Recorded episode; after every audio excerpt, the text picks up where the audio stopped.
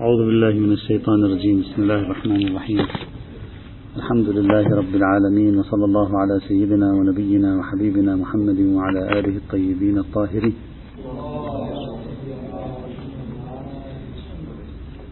ما زلنا نحاول أن نتحدث عن المشروع الذي حاول أن يطرحه الشاطبي في القرن الثامن الهجري.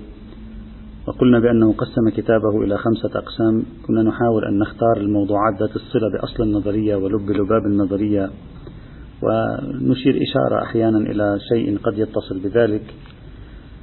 وصلنا في الأمس إلى أن الشاطبي ركز كثيرا على موضوع الاستقراء وشيد كل مشروعه وكل تفكيره على قضية الاستقراء.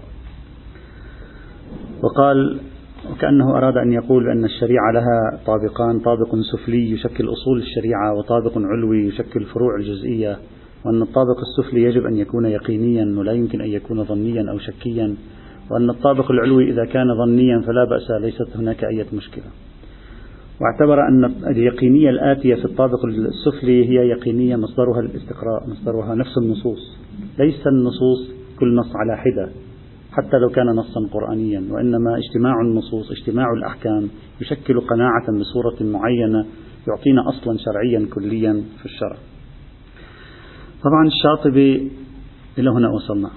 الشاطبي هو ملتفت إلى أن الطرف الآخر الذي يفكر بالطريقة الفلسفية البرهانية من الممكن أن يقول له أن هذا الاستنتاج الذي وصلت إليه لا يحظى بقوة باستحكام.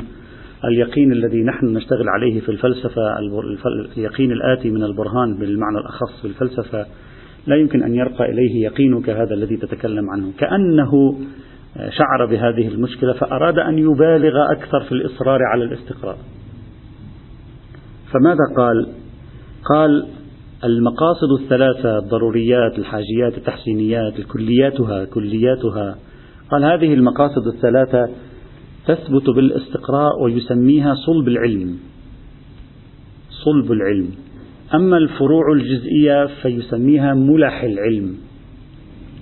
وأما الأشياء التي لا دليل على ثبوتها محض تخمينات فيقول لا هي من صلب العلم ولا هي من ملح العلم في شيء. ثم يقول هذه مهمة بالنسبة إليه. يقول الشيء الذي نستنتجه بالاستقراء الكلي يقيني إلى حد. طبعا هذا ادعاءها بإمكانك أن تناقش. كل ما نقوله بإمكانك أن تناقش فيه. يبلغ حدا. يحظى بعمومية. عمومية كلية. ويحظى بثبات. ولا يزول. لماذا عبر بهذه العبائر؟ لأنه أراد أن يجاري أو أن يواجه اليقين البرهاني. لأن اليقين البرهاني الموجبة الكلية التي في اليقين البرهاني يجب أن تكون كلية ثابتة ولا تزول ولا تتغير. فأراد أن يقول الأشياء التي نستنتجها نحن بالاستقراء تحظى بكلية بعمومية ولا تقبل التغير والتبدل يعني يريد أن يجعل نتائج الاستقراء في الدراسات الشرعية توازي في صلابتها وتوازي في سعتها وتوازي في ثباتها اليقين الآتي في المسائل الفلسفية. طبعا هلأ بإمكانك أن تقول أنت مولانا تبالغ في هذا الموضوع. بالمناسبة الشاطبي لم يعقد بحثا فلسفيا ولا منطقيا ولا بسمولوجيا في الاستقراء وليست لديه أي مقاربة في هذا الموضوع. يعني الرجل لا يفكر بطريقة فلسفية. الرجل يفكر بطريقة فقهية بطريقة عقلائية أكثر مما يفكر بطريقة فلسفية منطقية آه، معمقة. لذلك ليس هو مثل الشهيد الصدر لديه خلفية فلسفية في الاستقراء. أبدا ليس عنده شيء. يعني إذا تفتح كتبه ليس هناك من خلفية فلسفية منطقية عميقة في الاستقراء. اعتبر الاستقراء بمثابة أمر واضح بديهي. فتلقاه وأراد فقط أن يوظفه في الدراسات الشرعية. ثم قال نتائجه تبلغ حدا من اليقين في المجال الشرعي. توازي ذلك اليقين الذي تتكلمون أنتم عنه. توازيه في ماذا؟ توازيه في أنه صلب. توازيه في أنه آه، كلي. وتوازيه في أنه لا يتغير. هذا ادعاؤه في النتائج التي يمكن أن يحدثها لنا الاستقراء طبعا هذا الكلام من الشاطبي مهم جدا بالنسبة إلينا. لماذا؟ أن الشاطبي عندما يقول الأصول الكلية التي هي الطابق السفلي الأصول الكلية والمقاصد الشرعية التي أستنبطها بالاستقراء هذه تحظى بيقينية وكلية ولا تتغير أو تخصص. ما معنى هذا الكلام؟ معناه أن المقاصديين إلى يومك هذا يفضلون دائما أن يقرأوا الشريعة قراءة منسجمة. لا يحبون القراءة المبعثرة للشريعة. يحبون دائما أن تكون الشريعة منسجمة أجزاؤها مع بعضها. وعندما يفكرون في قراءة الشريعة يفكرون بهذه الطريقة أصلا هذه طريقتهم. دائما يجمعون الأشياء حول بعضها بعضا ثم يصورون لها نظرية كلية ثم يقولون أجزاء هذه النظرية منسجمة مع بعضها متناغمة مع بعضها لا يوجد اختراقات. لا يحب المقاصديون اختراق القواعد في الشرع. تماما بعكس الفقه المسائلي. الذي يقول إن الشريعة مبنية على تفريق المؤتلفات وتأليف المفترقات مبنية على أنه من الممكن أن ي... ما من عام من إلا وقد خص مبنية على أن ما من مطلق إلا وقد قيد. المقاصديون طريقتهم في التفكير مختلفة يرغبون أكثر في أنه إذا وصلوا إلى قاعدة أن لا تخترق القاعدة. هذا الذي يقوله الشاطبي هنا يوضح لنا نفس الفكرة. يوضح لنا أنه لا يريد الأصول الكلية التي توصل هو إليها بالاستقراء التام وحصل على يقين بها. لا يريد لا يريدها أن تكون عرضة للتغير والتحول. يريد دائما أن تبقى ثابتة. لأنها إذا كانت عرضة للتغير والتحول إذا كانت عرضة للاختراق والتخصيصات من هنا وهناك لا تصبح لها قوة وقدرة. يعني لا تحظى بمرجعية. لا لا ينتفع هو بها. هو يريدها أن تكون مرجعا لكل شيء. بحيث الطابق العلوي يبنى عليها وتستطيع أن تحقق انسجاما بين أجزاء الشريعة الأخرى. وهذا يذكرنا بمشاريع من من نوع مشروع الشيخ محمد مهدي شمس الدين عندما كان يريد أن يقول بأن عندنا أدلة تشريعية عليا وعندنا أدلة تشريعية جزئية تفصيلية وأن الأدلة التشريعية العليا حاكمة على الأدلة الشرعية الجزئية وليست محكومة بالتخصيص. يعني كل ذهنية الإطلاق والتقييد اللي إحنا متعودين عليها كل ذهنية العام والخاص اللي إحنا متعودين عليها يفضل المقاصديون ألا يستخدموها. أصلا هم بطريقتهم لماذا تفكرون بذهنية العام والخاص؟ لماذا أصلا أنتم فقط تفكرون بذهنية المطلق والمقيد؟ أصلا حاولوا أن تقرأوا الأمور بطريقة أخرى.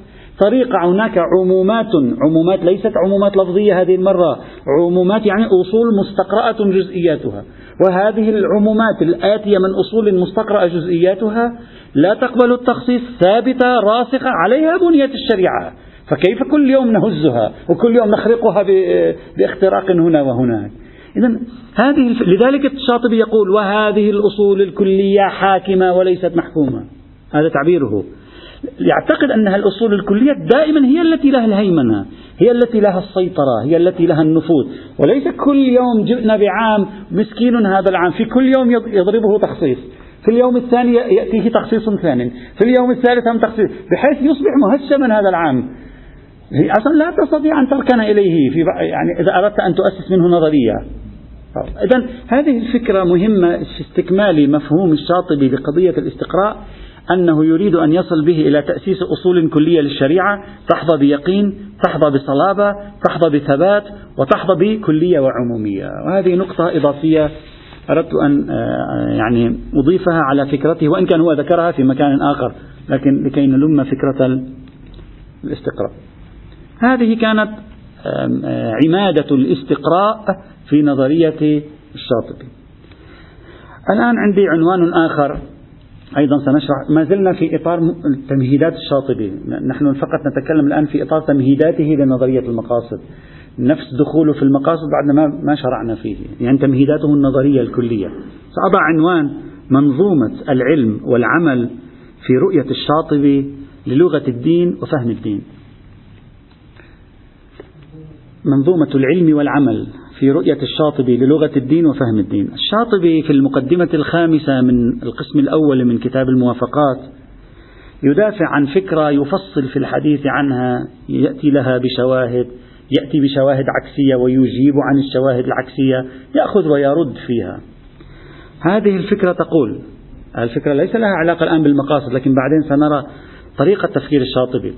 يقول كل علم لا يرتبط بسلوك جوانحي أو جوارحي فلا قيمة له في الشرع. لا يوجد في الشرع ما يدل على استحسان تعلمه. يعني العلم بمفهوم الشاطبي هو العلم للعمل. وسائر العلوم التي ليس من ورائها عمل يقول لا يعلم أن الشرع يستحسن تعلمها. وبالتالي الشاطبي يرفض الفكرة التي تقول العلم في حد ذاته كمال. الفكرة التي دراجت في الذهنية الفلسفية. العلم في حد أن تعلم أن ألف هي باء هذا كمال. اتحاد العقل والعقل والمعقول. يصبح لديك سعة وجودية كما يقول الصدرائيون مثلا الفلسفة الصدرائية هذا كله لا معنى له. عندما ننظر في أطراف الشريعة من أولها إلى آخرها في نصوص الكتاب والسنة من أولها إلى آخرها ندرك هذه الحقيقة. أن الإسلام يعتبر العلم يعتبر الشيء علما ذا قيمة عندما يكون له تأثير ما قابل للتوظيف في مجال عمل. لا فرق في العمل بين أن يكون جوانحيا يعني من شؤون الباطن أو أن يكون جوارحيا. الآجاهي لوحدها لا تنفع ولا شيء. إن لم يكن هذا الوعي طريقا وسبيلا لأمر عملي يقول لا يعلم من الشرع أنه يستحسنه. هذا هذه الآن سنرى كيف هذه الفكرة سترتبط بأفكار أخرى عنده مهمة. هذا مدخل الفكرة. مدخل الفكرة العلم في الشرع العلم في الدين هو العلم للعمل. هذه فكرة العلم حتى أنا أكون حافظ لي 5000 بيت شعر ما, ما قيمة. إن لم يكن هذا قابلا للتوظيف في العمل لا قيمة له. هذه نقطة مهمة. طبعا لها جانب أخلاقي وهذه ليس هو اخترعها. هذه لها جذور في التفكير الأخلاقي عند المسلمين. يعني الأخلاقيون المسلمون يؤمنون بفكرة من هذا القبيل. وواضح الشاطبي هنا يريد أن يقول لا قيمة للعلوم التي هي فقط علوم. إن لم تستطع أن توظف هذه العلوم في الحياة لا قيمة لها. كما يقول الماركسيون في القرن العشرين. هذا مقولتهم. العلم المعرفة للتغيير وليست المعرفة للمعرفة. لا قيمة للمعرفة. ما يعني أنت الآن عرفت بأن مثلا يوجد طائر يطير مثلا بجناح واحد. ماذا؟ يعني ما معنى. عرفت مثلا. شو يعني؟ شو القيمة أنك عرفت هذا؟ ما الإضافة النوعية التي حصلناها؟ يعني ال hard disk الذي في دماغك أضفت عليه معلومة. ما معنى؟ يعني ماذا؟ ثم ماذا؟ الأخلاقيون ويبدو أنه متأثر بامتدادات هذا النمط من التفكير يقول لا قيمة أن تحدث لك تكاملا روحيا قيمة أن تحدث لك سلوكا أخلاقيا في الخارج بدنيا. في خارج هذا الإطار لا نقول مرفوضة نقول لا قيمة لها لاحظة. هو لا يقول دل الشرع على بطلانها هو يقول لم يرد في الشرع ما يستحسنها. ما عندنا شيء يستحسن هذا هذا النمط من التعلم، وبالتالي مناهج التربية والتعليم يجب أن تكون عند الشاطبي قاعدتان سنخ مناهج لها مخرجات، ومخرجاتها يجب أن تظهر في المجتمع، في أرواح الناس، في سلوك الناس، في علاقات الناس فيما بينهم، في علاقاتهم بالطبيعة إلى آخره. هذه مدخل الفكرة التي يبدأ بها هنا، ثم يقول في المقدمة السابعة يربط فكرة أخرى مع هذه الفكرة التي في المقدمة الخامسة. في المقدمة السابعة يقول الغاية من كل ما جاء في الدين التعبد والعبودية لله سبحانه وتعالى. فروح العلم عنده ليست إلا العمل. يعني لا, يرى للعلم وجود خارج إطار العمل. وبالتالي العلم محض طريق في الحقيقة للعمل. العمل اللي هو أعم من العمل الباطني تكامل المعنوي. لا لا لا لا, لا ليس عقل عملي. المعرفة أي معرفة؟ تريد أنت أن تعرف أن هذه البرتقالة تنفع الجسم. ما قيمة هذه المعرفة؟ إن لم تكن هذه المعرفة بالتي تستطيع أن تساعد الناس أو تساعدك أو توظفها أنت في ارتقاء روحي أو في ارتقاء حياتي لا قيمة لها. ما معنى لا قيمة لها؟ يعني لا تفعل شيئا؟ لنفرض أنك عرفتها ثم ماذا؟ يريد أن يعطي العلم هوية عملية. ليس العقل العملي حتى المعلومات التي تأتينا من العقل النظري. هذه المعلومة إن لم يكن لها ارتداد في العمل لا قيمة لها. أو لا يعلم أن لها قيمة في الحد الأدنى حتى لا نزيد في عبارته حتى نكون دقيقين. إذا العلم بما هو علم ليس له قيمة ذاتية. نعم قد تكون له توابع مفيدة لكن هو بما هو ليس له قيمة ذاتية على الإطلاق. طيب. ثم يقول يعقد في المقدمة الثامنة. أنا سأجمع أطراف كلامه في بعض المقدمات لتتشكل الصورة. في المقدمة الثامنة يجعل العلاقة بين العلم والعمل ثلاث مستويات.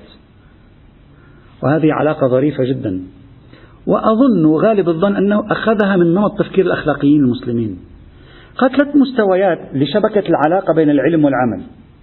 المستوى الأول تقليد. تقلد شخص.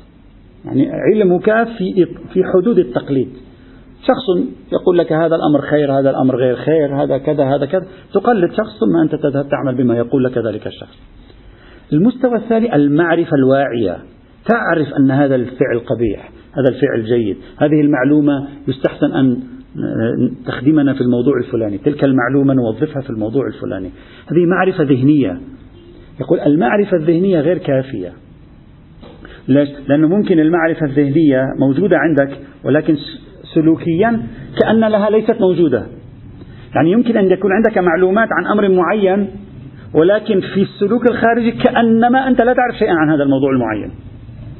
في رتبة ثالثة للمعرفة وهي المعرفة التي تصبح صفة ذاتية للشخصية. يعني تصبح جزء من صفاتك. يقول هذه المعرفة هي معرفة الخشية. لذلك إنما يخشى الله من عباده العلماء. مش العلماء اللي دارس آه، كتب. آه، ما له علاقة بالعلماء. ومش العلماء اللي عندهم والله في ال hard disk عندهم مجموعة معلومات إضافية فيك تنزل ال data كلها مثلا. لا يقول هذا ليس. عندما يقول إنما يخشى الله من عباده العلماء ويستشهد آيات أخرى يقول هذه المعرفة تحولت إلى جزء من شخصيته. يعني إلى ملكة. لم تعد معرفة في العقل. صارت جزء من ولذلك يصدر عنها السلوك الحسن. هذه هي المعرفة التي يريدها الدين. يقول أن تعرف الأشياء سنخ معرفة لا تقف عند حدود أن تسمع من زيد ولا تقف عند حدود أن تدركها بذهنك وإنما أن تنزل من ذهنك إلى داخل القلب فتصبح جزءا من ملكتك. يعني كما نقول نحن في بحث العصمة سبحان الله نفس التعابير هو شبيه هذه التعابير هم يستخدمها. نحن نقول الإمام لماذا معصوم؟ بعض النظريات التي تفسر العصمة ماذا تقول؟ تقول بلغ حدا من العلم أن صار لا يمكن أن يقدم على المعصية. ما معنى ذلك؟ شو العلاقة بين العلم وبين المعصية؟ في بعض الأشخاص يمكن يصبح عنده حد من المعرفة هائلة ولكن مع ذلك هم يفعل معصية ما العلاقة؟ يعني ما الصفة التي تربط أن يكون الإمام عليه السلام ذا مرتبة من العلم بالأفعال والتروك بحيث هذه المرتبة تمنعه. ما العلاقة بين العلم والعمل؟ الشاطبي كأنما يشرحها هنا. نحن في كتب الكلام قليلا ما تشرح حقيقة قليلا ما تشرح. لكن الشاطبي كأني به يريد أن يشرح هذه الفكرة. يقول يصبح العلم جزءا من شخصيتك. لم يعد علم بمعنى المعلومة الذهنية يصبح جزء من إدراكك للحياة لأنه يندمج العلم بالعمل. كيف نحن في بعض الكتب الكلامية يمثلون؟ يقول كما أنك إذا رأيت القاذورات وتعرف كم هي مضرة السم إذا رأيته تعرف كم هو مضر حجم المعرفة هذه عندك تمنعك عن أن تتناول السم. لأن حجم المعرفة دخل في أعماق قلبك وشخصيتك. هو يمنعك عن أن تأخذ تذهب. لم تكن هذه المعرفة مجرد معرفة ذهنية بل هي معرفة على صلة بأبعادك الشخصية. الشاطبي يريد أن يدعي بأن المعرفة العلم المنظور إليه في الإسلام ذو الصلة بالعمل هو العلم الذي يندك فيه الإنسان بنحو من الاندكاك يصبح جزءا من شخصيته. مثل ما أنت الآن تعلم بأن التعري في الطريق قبيح معلومة. لكن هذه المعلومة لم تقف عند حدود ذهنك.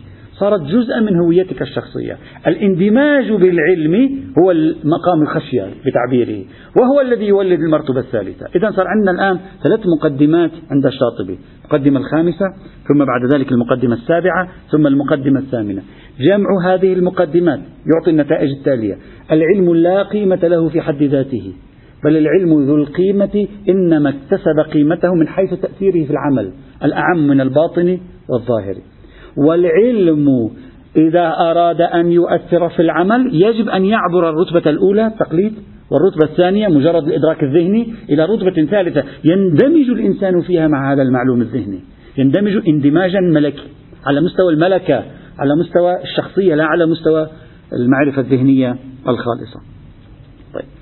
كأني عندما تقرأ هذه المقدمات الثلاث يخيل لي الآن أنا أحيانا أذكر الفكرة ثم أذكر شيء من التحليل. يخيل لي أن الشاطبي في هذه الفكرة التي يقول يريد أن يثور على أبناء عصره. عندما نقرأ عصر الشاطبي ما وصلت إليه الأمور في عصر الشاطبي نعرف أن العلوم الإسلامية كانت قد وصلت إلى مرحلة من الترف الذهني. يعني يبحثون لأجل البحث يحللون لأجل التحليل فقط. كما الآن يوجد من ينتقد الحالة التي نعيشها نحن هكذا. أنه نريد أن لماذا تبحث مثلا في المسألة الأصولية الفلانية؟ لأجل المعرفة لأجل أن يكون عندي ذهن لأجل المعرفة. وهذا يعني يزيد المعرفة. لا لا يحصل عند الإنسان ربط بين المعرفة بذاتها وبين التأثيرات المعرفة في السلوك العملي. كأني بالشاطبي أن يقول هذه العلوم التي لا تنفعنا في حياتنا العملية اتركوها. هذه ليست من الدين في شيء. بل, بل لا نعلم أن الدين استحسن هذا النوع من العلوم. ولو سميتوها أنتم علوما إسلامية. ما فائدتها؟ مثلا لا فائدة منها. كأنت به الرجل فعلا هذه النقطة تجعله آه، ربما يكون جزءا من الأفكار النهضوية في ذلك الزمان. هي أن يقول اتركوا العلوم التي هي فقط للعلوم. طبعا هنا يأتي بروايات وآيات من قبيل التفاخر بالعلم. يقول ما معنى الذي يتفاخر بالعلم؟ ما هو يحق له التفاخر إذا كان العلم قيمة. يقول هؤلاء الذي يتفاخرون بالعلم لأنهم يظنون أن العلم بما هو علم له قيمة. لذلك نهت الروايات عن التفاخر بالعلم. إنما العلم الذي له قيمة العلم الذي يؤدي إلى عمل. والعلم الذي يؤدي إلى عمل والسلوك لا يوجب التفاخر. بالعكس أصلا لأنه يؤدي إلى تكامل الروح للإنسان تكامل السلوك للإنسان. يقول لأننا تصورنا العلم على أنه معطيات ذهنية كما ربما ربتنا عليها على ذلك المدارس اليونانية عموما. فتصورنا أن هذا هو العلم الذي أراده الدين وليس هذا هو العلم الذي أراده الدين. وإنما العلم الذي أراده الدين علم سلوكي لا أكثر ولا أقل. لكن في المقدمة السادسة الآن لب البحث. بعد أن ربطنا المقدمة الخامسة والسابعة والثامنة معا جاء الشاطبي في الوسط في المقدمة السادسة من القسم الأول وفتح موضوع كيف نصل إلى العلم الذي له بعد عملي. يعني كيف أصل أنا إلى العلم؟ الذي له بعد عملي يبحث عن كيفية الوصول إلى العلم الذي له بعد عملي من حيث التصور ثم يبحث عنه من حيث التصديق. كلام جدا لطيف أترك الآن حق باطل موضوع آخر. لكن كلام جدا فيه ظرافة. قال سألتك خلينا ناخذ مثال نفس المثال الذي هو يعني تناوله حتى لا نغرق في أمثلة أخرى. قال إذا أنا سألتك مثلا مثلا البرتقال أو خلينا نعطي مثال في الأول. البرتقالة ما هي؟ في جوابين. الجواب الأول البرتقالة آه، ثمرة من مخلوقات الله سبحانه وتعالى تنفع في آه، دعم الجسم بالفيتامين سي. هذا تعريف. هذا التعريف يوصلني إلى العلم الذي يجر إلى العمل. أما لو قلت البرتقالة عبارة عن جسم له ثلاثة أبعاد وهذا الجسم الذي له يختلف عن الماهي عن عن المجرد الذي هو ليس مادة. وهذا هذه المؤلفة من مجموعة كبيرة من الذرات وهذه الذرات مثلا موجود مثلها في الكوكب آه، نبتون وإلى آخره. ماذا استفدت أنا المعلومة؟ في العمل. لم أستفد شيئا. نظريا هلا قد تقول لي لا نستفيد أنا أعطي مثال الآن. ولا نستفيد شيئا. يقول التعريف الأول هو التعريف الصحيح وهذا الذي استخدمته النصوص الدينية. يقول لغة الدين لذلك ربطناها بلغة الدين. طريقة الدين في التعريفات هي هذه. يعرف لك الشيء بشكل يربطه بنتائجه العملية. لا يهمه أن يعرف لك الشيء بالحد والفصل. ولذلك يقول الشاطبي تعريف الشيء بالماهيات والحدود الدقيقة والفصول لا يوصلنا إلى حقائق الأشياء بل لا نفع في الوصول إلى حقائق الأشياء. سبحان الله. كأنك عم تتكلم عن الوضعيين بعد 500 سنة من الشاطبي بعد 300 سنة من الشاطبي. الذين يقولون ليس المهم أن نعرف حقائق الأشياء المهم أن نعرف علاقات الأشياء ببعضها تأثيرات الأشياء. الظاهراتيون هكذا فيما بعد صاروا يقولون. ليس المهم ما أعرف أنا حقيقة برتقالية البرتقالة هذه ما أعرفها. شجرية الشجرة ما أعرفها. أعرف أن الشجرة إذا وضعت عليها نارا تصبح رمادا. هذا يهم لماذا؟ لأن هذا ينفعني في المختبر. لأن هذا ينفعني في الاستفادة من الشجرة. أما برتقالية البرتقالة وشجرية الشجرة ستنفعني ثم يقول لهم الشاطبي وأنتم تقرون بأن الفصول لا يمكن إدراكها. هذا موجود كما درسناه في حتى في منطق الشيخ المظفر موجود. الفصول الحقيقية لا يمكن إدراكها. كلها خواص. فصول حقيقية لا يدركها إلا العلام تبارك وتعالى. نحن لا نعرف الفصول الحقيقية. فيقول في طريقتين لإدراك التصور عن لأخذ صورة عن الأشياء. الطريقة الأولى التعريف بأمر ذا صلة ببعد عملي.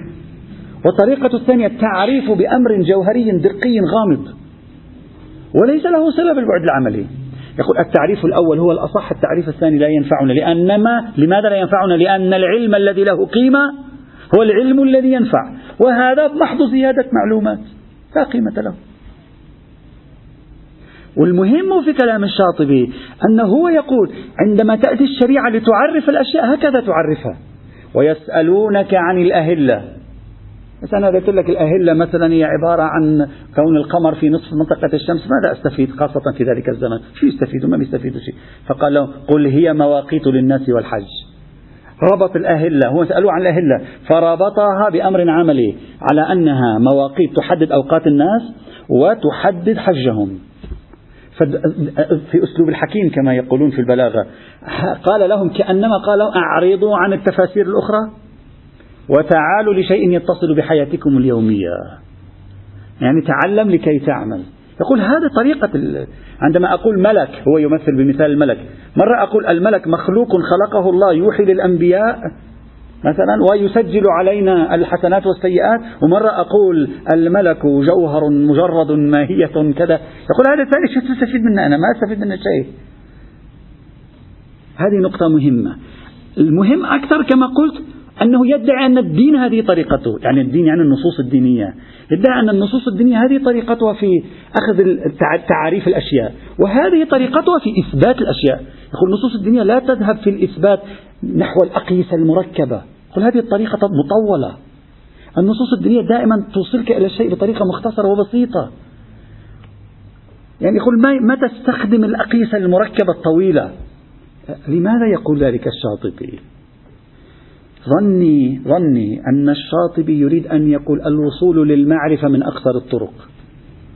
فلا فلا تقولوا لي عليك أن تصل للمعرفة واليقين في الشريعة من تلك الطرق المعقدة المطولة التي لا فائدة من ورائها. وإنما أنا أصل للمعرفة بالطريقة التي ربتني النصوص الدينية عليها في إيصالي للمعرفة. هذه هي الطريقة الأفضل مختصرة وبسيطة أيضا ولا حاجة فيها للتكلف ولا التطويل إذا الشاطبي يتمنع عن التصديقات الفلسفية المركبة المعمقة يتمنع عن تعاريف الفلسفية التي لا فائدة منها ينسب إلى الدين أنه يستخدم هذا النمط ويقول هذه هي لغته أصلا وهذه آه، طريقته. لذلك هو ما يستخدم كلمة البرهان أصلا ما يجيب كلمة البرهان بالمعنى الفلسفي أبدا ما يجيب هذه الكلمة إطلاقا.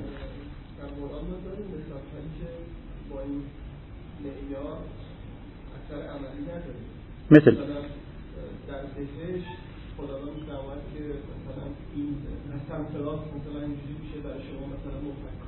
نعم.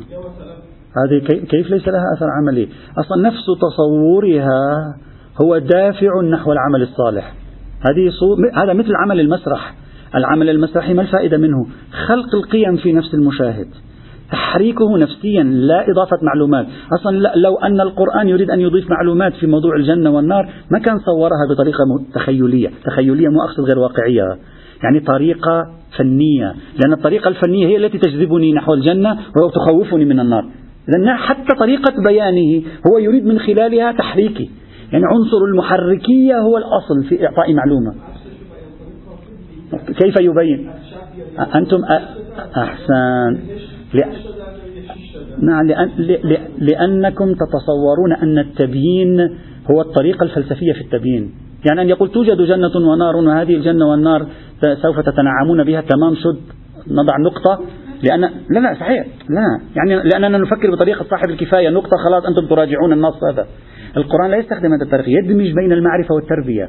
هو أنه هو يعطيك المعلومة نفس تلقيك للمعلومة يدفعك نحو التحرك. هو هذا الفرق بين العمل الفني وبين كتب الفلاسفة. هو شو الفرق بينهما؟ كتب الفلاسفة ما بتعطيك تحريك.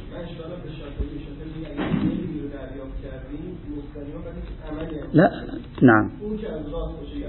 لا لا لا اسمحوا لي. لا لا اسمحوا لي. لا لا اسمحوا لي. تصوير القرآن هو تصوير فني. ما معنى التصوير الفني؟ التصوير الفني يعني يعطيك صورة مشهدية. كلها مع بعضها مفيدة له. مثل عمل الفيلم المسرح.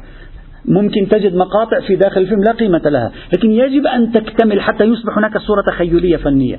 مجموع هذه الصورة التخيل الفنية هو المقصود بالعمل.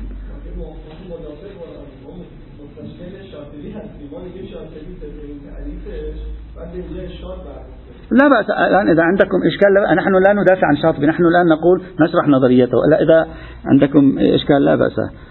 فإذا وبذلك يربط الشاطبي مفهوم طريقة الدين في تبيين الأشياء في نقلك للأشياء ويقول طريقة عقلائية عرفية ليست طريقة دقية فلسفية مطولة إلى آخره. هذه الطريقة شوهتنا على ما يبدو من من يعني يبدو لي هكذا. يريد أن يصر على هذه الفكرة إصرارا عجيبا. لذلك عقد أربع مقدمات مع بعض إذا تدمجها معا هي عبارة عن يريد أن يصل إلى فكرة واحدة وهي هذه العلم مربوط بالعمل وبالتالي المعرفة يجب أن تكون سنخ بيان يؤدي إلى عمل.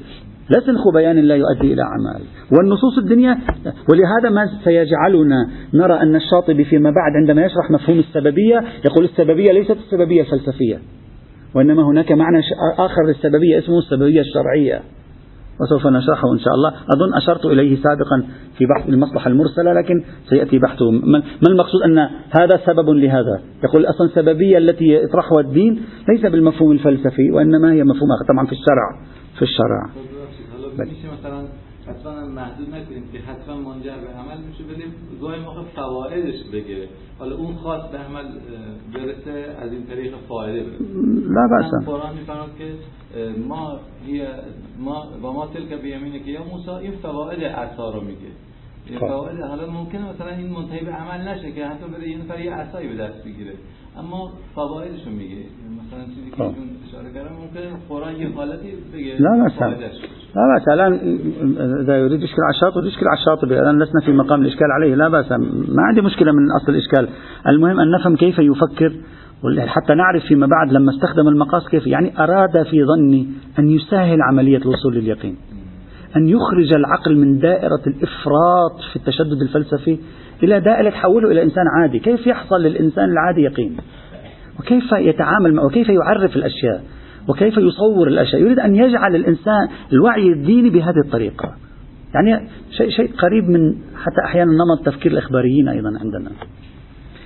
هذه نقطة أخرى. النقطة الأخرى الإضافية موقع العقل وشبكة علاقته بالنقل في تفكير الشاطبي. يتوقف الشاطبي عند نقطة مهمة تتصل بموقفه بالعقل. رغم أننا نتصور يعني اليوم الصورة النمطية عن المقاصدين أنهم عندهم إفراط في النزعة العقلانية وإعطاء السلطة للعقل وإعطاء إعطاء مجال للعقل إلا أن الشاطبي أبدا على العكس من ذلك تماما. الشاطبي يصر أن العقل حتى لو توافق مع الشرع فهو تابع للشرع. يعني إلى هذا الحد. يقول حتى لو توافق العقل مع الشرع فالعقل تابع للشرع وليس الشرع تابع للعقل هنا. أو الشرع هو مجرد مكرس لحكم العقل. لا ذاك تابع له. النص النص الشرع يعني النص. نعم. فلا يستبد العقل. ويصر الشاطبي قائلا التحسين والتقبيح باطل لأنه ليس معتزلي. لا يؤمن بالتحسين والتقبيح. فإذا أنت عليك عندما تقرأ الشاطبي تفهم. شخص أشعري لا يؤمن بالتحسين والتقبيح العقليين. العقل عنده تابع للشرع وليس الشرع تابعا للعقل. المتبوع هو الشرع وليس العقل هو المتبوع. فالسلطنة ليست العقل في هذا المجال هنا يعني. وبالتالي العقل المستقل ليس له حركة مطلقة. العقل حركته دائر داخل ما يوجهه الشرع ما يحركه الشرع ما يقوله له الشرع في مجال السلوك. نعم نعم نعم نعم هكذا. في مجال العمل نتكلم لا في مجال الأمور النظرية طبيعيات هذا ما نتكلم عنه. في مجال العمل العقل تابع لما يقوله الشرع. نعم نعم نعم في هذا هكذا. وليس له استقلال أبدا. بل بل أكثر من ذلك تجد لديه نزعة سلفية يعني سلفية بهذا المعنى، يعني مثلا تجده يقول آه، لذلك القرون الأولى أفضل من القرون اللاحقة، القرون الأولى مثلا على قربهم من الشرع أفضل مع أن القرون اللاحقة يمكن يكون عندهم نضوج عقلي أكثر، لكن لا تجده قريب للتفكير النمطي السلفي، القرون السابقة حتى لا أنا أقول ذلك حتى لا نأخذ صورة خاطئة عن الشاطبي. كثيرون يتصورون الشاطبي يعني العقلانية والسلطة المطلقة للعقل. كلها كلمات تكتب في الصحف أحيانا وكلها واحد وأغلبه يمكن ما قارئ يوم من الأيام كتاب الموافقات على الإطلاق. أبدا الشاطبي نصي آه، وربما يكون متطرف لنصيته وليس متحمسا كثيرا للعقل. يعني حتى نفهم الشاطبي ماذا يفعل وكيف يفكر آه، هنا. لكن الشاطبي أورد على نفسه أن أنت ممكن تقول لي هذا معنى أنك ظاهري. ظاهري يعني تؤمن بالمذهب الظاهري. وأنت تجعل العقل لا قيمة له على الإطلاق. وهذا اتباع لمسالك الظاهرية وابن حزم الظاهري وأمثالهم. وهؤلاء لا يؤمنون بالقياس. هو الآن يشكل على نفسه هذه الأفكار التي أقولها قد تتصور أنت. أنني أنتمي من خلالها إلى المذهب الظاهري وبالتالي تتصور أنني لا أؤمن بالقياس. وأنا إذا لا أؤمن بالقياس يعني أنا ظاهري والظاهر المذهب الظاهري مرفوض في الوسط السني عموما. فأراد أن يدافع عن نفسه يرفع هذه التهمة عن نفسه يقول لا أنا لا أؤمن بالظاهرية. بل له نصوص يوحي في أن ابن حزم الظاهري يعني مثل مثل زعيم فرقة منحرفة هكذا ومخالف للسنة وينتقد ابن حزم الظاهري. يقول لا أنا لا أنتمي إلى التفكير الظاهري النصي الجامد جدا. وأنا أؤمن بالقياس. طيب كيف؟ يقول لأن الشرع قال لي اعمل بالقياس والشرع وضع لي ضوابط للقياس. فالعمل بالقياس عمل عقلاني لكنه عمل عقلاني تابع للشرع وليس مستقلا عن الشرع. يعني لولا أن الشرع قال لي ذلك لم أقدم على القياس البتة. إذا بهذه الطريقة دافع عن القياس وافق على النزعة العقلانية بهذا المعنى للقياس ودفع عن نفسه تهمة أن يكون ظاهريا. وفي نفس الوقت لم يقبل بحجية العقل أن تكون حجية مستبدة منفصلة عن الشرع على الإطلاق. طيب. ثم واجه مشكلة أخرى. قال يا مولانا نحن في علم الكلام كلنا متفقين أن العقل إذا توصل إلى أمور قطعية يقينية وكان ظاهر النص على خلافها استخدمنا التأويل استخدمنا التخصيص استخدمنا التقييد. فماذا تفعل أنت؟ ما الحل عندك؟ وهذا العقل الذي من الخ... هذا عقل من الخارج. العقل من الخارج قال إن قدرة الله لا يمكن لله أن تكون له قدرة على أن يفني ذاته. العقل يقول لا يقدر الله على أن يفني ذاته. والله في القرآن يقول إن الله على كل شيء قدير. فماذا تفعل إذا أنت لا تؤمن بمرجعية العقل المنفصل عن النص؟ ماذا تفعل هنا؟ هل تريدنا أن نصدق أن الله على كل شيء قدير ونقول إن الله قادر على أن يفني ذاته؟ وقع في مشكلة هنا لأنه لا يريد أن يعطي للعقل مجالا. قال لا أخطأتم. الحل الذي وضعه وإن كانت المثال الذي أعطاه لم يكن موفقا الحل الذي وضعه على الشكل التالي. العبارة شوي غامضة وليست وافية لكن في تحليل الشخص يريد أن يقول هذه الفكرة. ربما لا نستطيع أن ننسبها له مئة بالمئة ولكن ما قد يستوحى من عبارته في حل هذه المشكلة هو هذا. قال العقل في هذه الموارد لا يحكم على النص. هذا الكلام الذي سأقوله الآن عن الشاطبي يشبه بعض كلام التفكيكيين المعاصرين الخراسانيين قال العقل هنا لا يمكنه أن يحكم على النص لأن العقل المخارج للنص ليس له سلطة. طيب الحل؟ قال العقل في الحقيقة يضيء لي على وجود قرينة في النص. فأبحث يعني العقل ينبهني على أن النص غير مطلق. العقل ينبهني على أن خلينا أعطي مثال هذه كلمة أن الله على كل شيء قدير. طبيعة المثال الذي أتى به الشاطبي لم يكن يعني سمح له بتوضيح الفكرة. خلينا أعطي مثال العصمة الآن عندنا مجموعة آيات قرآنية لا أدري 20 30 40 آية قرآنية عادة تطرح على أنها من الآيات التي يقال بأنها تنقض نظرية العصمة ماذا يفعل المتكلم الإمامي مثلا على سبيل المثال؟ يقول هذه الآيات القرآنية ظاهرها المنافاة للعصمة مثلا. والدليل العقلي القطعي اليقين الجازم. يثبت العصمة؟ فلا بد أن نحملها على غير ظاهرها. الشاطبي يقول لا هذه الطريقة ما تنفع أبدا. هذا من هو هذا العقل من أعطى القوة والشرعية. أن يجي يتصرف في في نص الله سبحانه وتعالى. إذا ما الحل؟ يقول هذا الذي اكتشفته بعقلي يدفعني إلى أن أكتشف التقييد أو القرينة في داخل النص. ما معقول يكون القرآن لم يقل ذلك؟ فلا بد أن يكون في القرآن السنخ قيد أو بيان بضمه إلى الأربعين آية هذه. نرفع دلالة هذه الآيات عن نفي العصمة. ليس عن ظاهرها عن ظاهرها الأولي لأن المفروض أن النص سوف يكشف لي أنها ليست بظاهرة. فلذلك كأنما الشاطبي يقول العقل ليس هو الذي يحكم على النص العقل باكتشافه ما اكتشف يساعدني على اكتشاف شيء في النص هو الذي يحكم على النص. فالحاكمية والمحكومية في النص نفسه والعقل ليس سوى وسيط في اكتشاف هذه العملية في النص. يعني إلى هذا الحد الشاطبي كان نصيا. إلى هذا الحد كان نصيا. وبالتالي لا يسمح للعقل أبدا يجي يتدخل من الخارج ويفرض نفسه على النصوص الشرعية. وهذا هذه نقطة مهمة بالنسبة إليه. إذا الشاطبي إلى الآن رأينا أنه يركز على عدم مرجعية العقل المستقل. يركز على أن العقل ما تسمونه أنتم بالعقل المستقل ليس سوى عقل موجه من الشرع محدود بحدود الشرع. وإذا في شيء اسمه عقل مستقل فليس سوى عقل مكتشف. يعني يكتشف ما رآه في النص. لا, غير. بعض التفكيكيين الخراسانيين المعاصرين يقولون هكذا. يقولون العقل إذا كان بديهي فيمكن أن يكون قرينة على المراد من النص أما العقل إذا كان نظري لا يمكن أن يكون قرينة. شو هذا القرينة هذه؟ يعني الله سبحانه وتعالى قال آية في القرآن وقرينتها إجت في عقل الملا صدر بعد 11 قرن. شو هذا؟ وين نظام قرائن هذا؟ قرائن المتكلم نفسه يقول أنا يذكر كلاما قرينة على كلامه. كيف هذا؟ ما ممكن. لازم هو يقول قال شيء. ما ممكن كلامي أنا قرينة كلامي هو كلام الشيخ. هذا ذكروه في الأصول أيضا.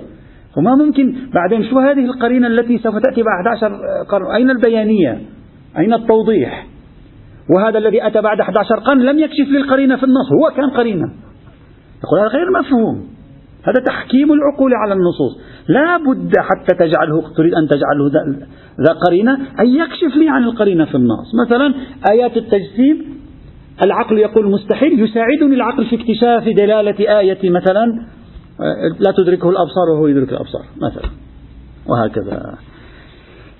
وبذلك نجد أن الشاطبي ليس متطرفا لصالح العقل على خلاف التوقعات بل هو بالعكس تماما متطرف لصالح النص إذا صح التعبير.